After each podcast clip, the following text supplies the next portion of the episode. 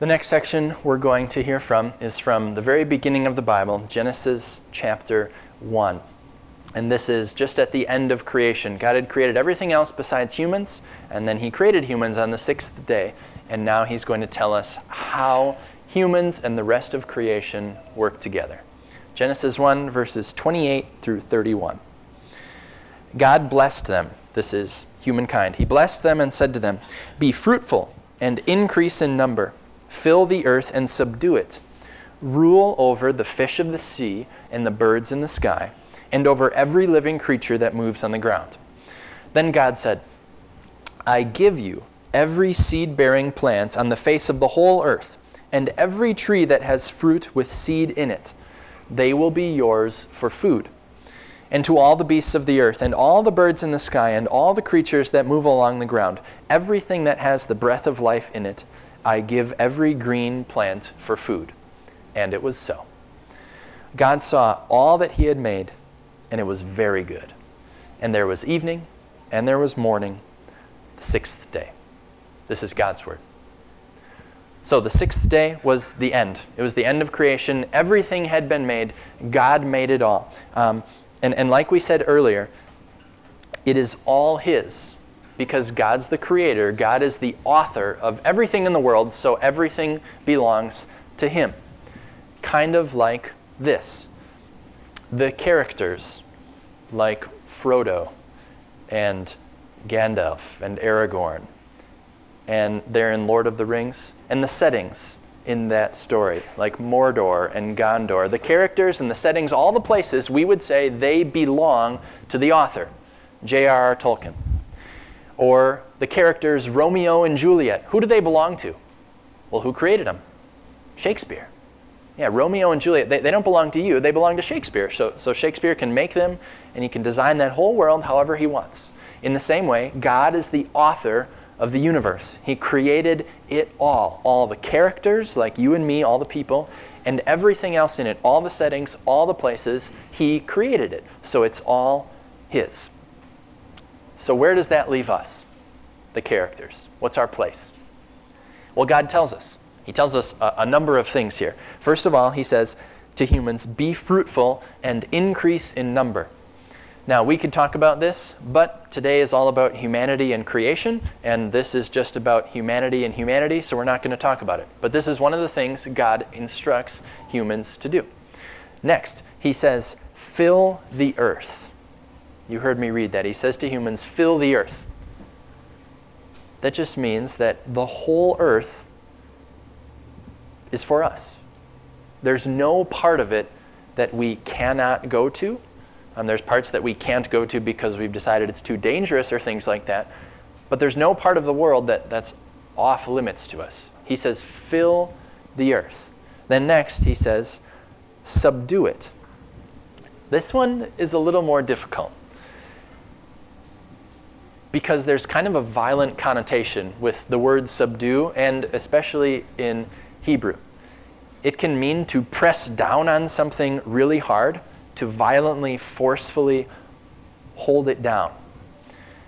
And that sounds like it would be an abusive thing.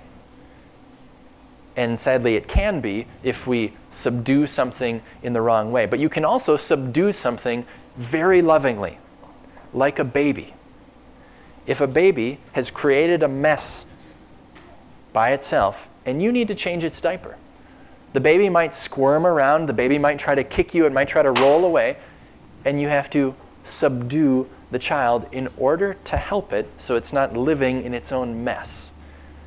But don't subdue it with anger or frustration, or don't subdue it um, with, with a bad attitude towards it. Don't do it violently subdue it with love. And so when God says, subdue the earth, it means, yeah, forcefully press it down. And, and the word subdue also, it has the picture that, that the world is not always going to make it easy on you. The earth is not going to make it easy. Like if you know any farmers, it's not easy to do that. Or if you garden, things don't always work out, and those are just tiny examples. But in general, the world is going to push back, so to speak. But God says, subdue it. But not with violence, not with malice or hatred, subdue it with love. what does he say next? He says, rule over every living creature. The word rule just means to have dominion or have authority over. And he doesn't say all of creation rules over humans, he says all of humanity rules over all the rest of creation. In other words, God created the rest of creation for you, who he calls the crown, the height of his creation. There is a Bible commentator who said this. He said, The earth and its creatures have no purposes or destinies of their own, but are to serve the needs of humans and the purposes and goals set for humankind. Rule over every living creature. And then one of the last things God says is, I give you. And this is what we talked about with the kids. He says, I give you. This means that everything is a gift from God. He loves you and wants to provide for you. And so everything out there in the world and everything you have, it is a gift from Him. What, what does He give? Every seed bearing plant for food, and every tree that has fruit with seed in it.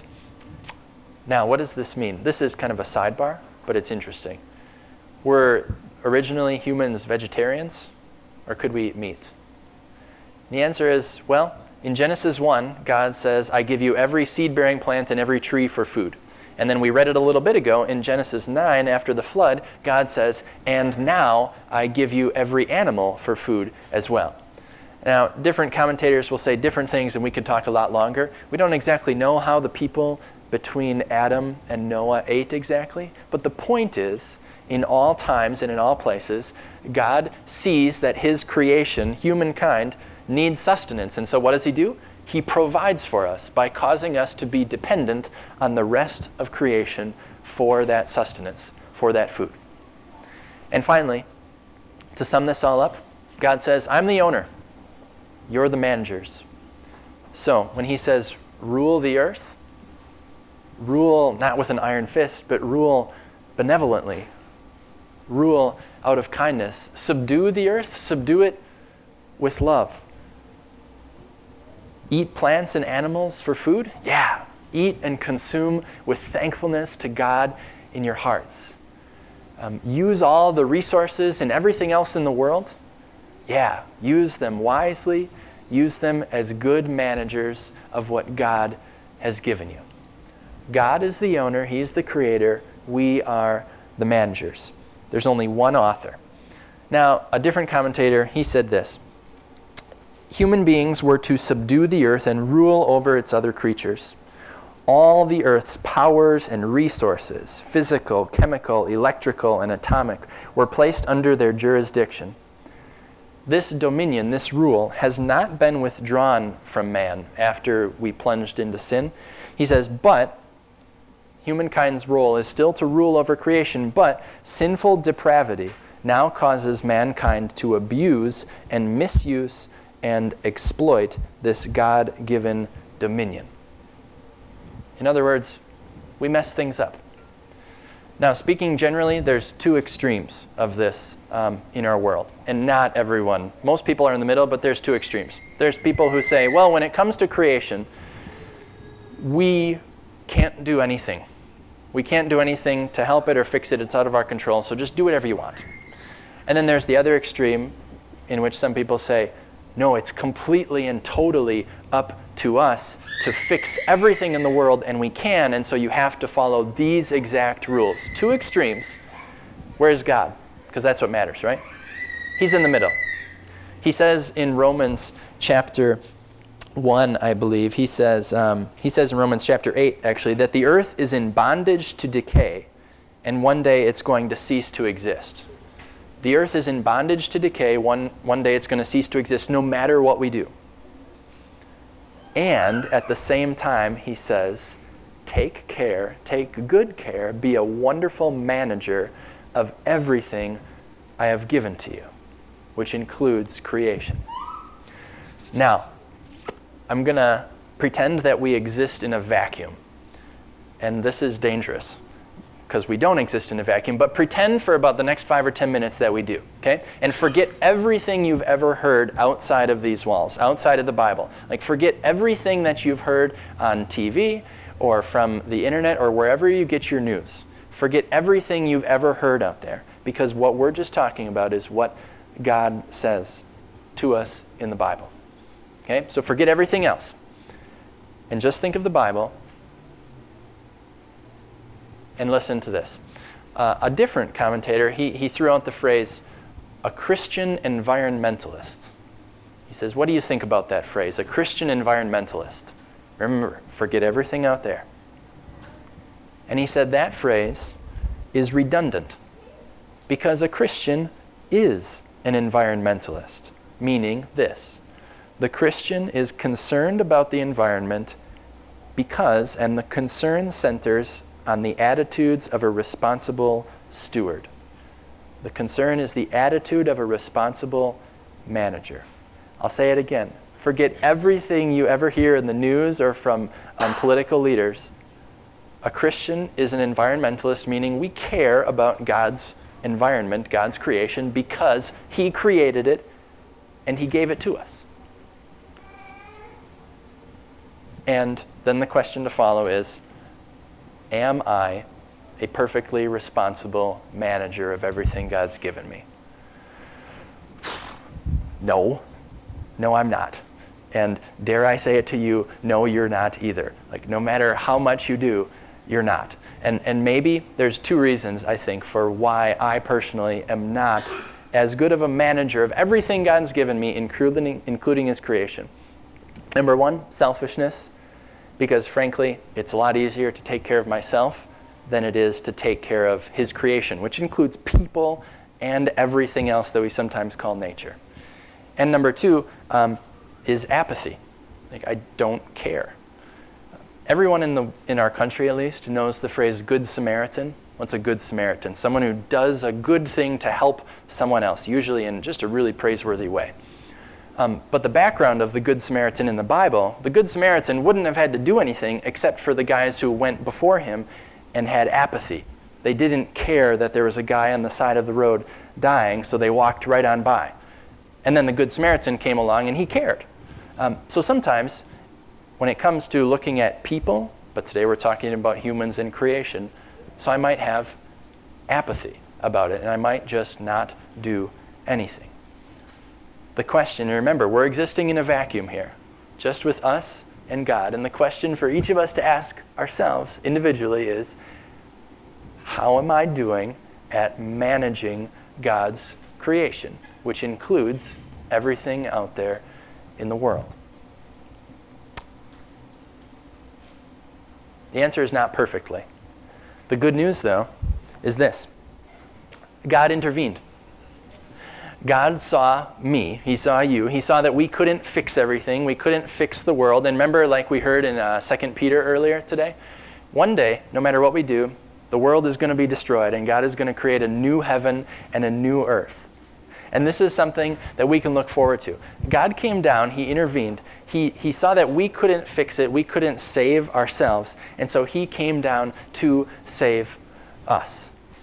Jesus Christ came into nature, into creation, which by nature we destroy.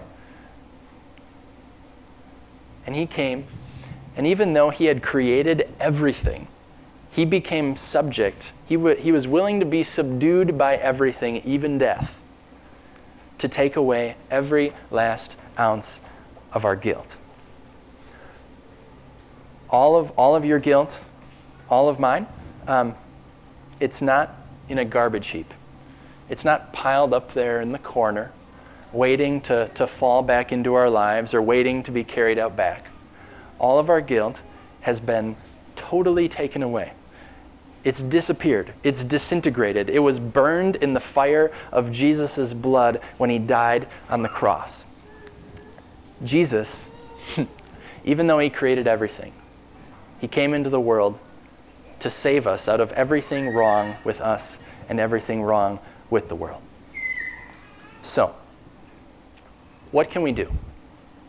I, in part of your individual questioning of yourself and how can I be a great manager of God's creation, here's one application, one simple thing. This week, anytime you enter or exit a building, if you're driving there and then you go into a building or you, or you come out, on your way in and on your way out, And this sounds so simple. Look for one piece of trash and pick it up. Even if you have to go out of your way, just do that. And doing quick math, if there's 100 of us here today, this week that means 1,400 pieces of trash get picked up. If you go in and out of one building a day, that's a lot. That's a lot. Why, why do this? Is it because someone made a bunch of rules and says you have to do this or you're going to go to jail or something like that? No. No. It's simply out of love and thanks for the creation that God has given you. Um, do it because that's what a good manager of God's creation does. And even by doing something, it's the simplest thing to pick something up off the ground and put it in the garbage. But what's going to happen because of that? Well, an animal won't eat it.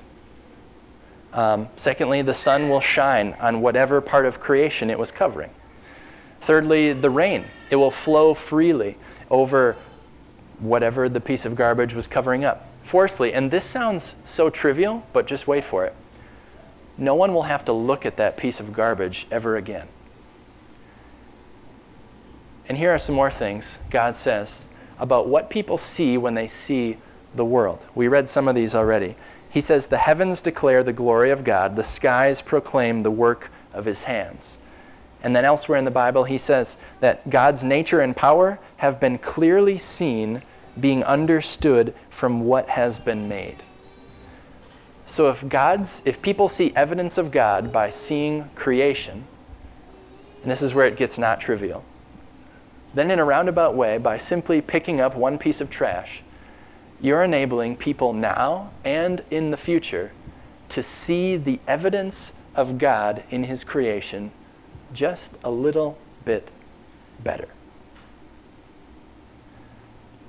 Now, I, I have asked you twice already, I think, to pretend that we live in a vacuum because I know that this is a supercharged topic because politics supercharge everything, but we're not here to talk about that. We're here to exist in a vacuum between us and God. So this has nothing to do with anything, any government or any rules or anything. It just has to do with being what God called you to be, to be a manager of everything He's given you. And remember the best news for whenever I'm not, whether that's managing my family or managing a church or managing the creation or managing my time, whenever I'm a bad manager,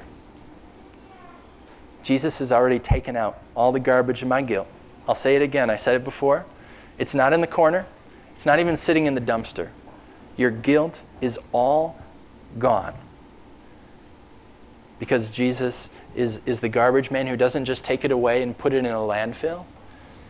He's the garbage man who has cleaned up every piece of trash in every part of your life, all the guilt.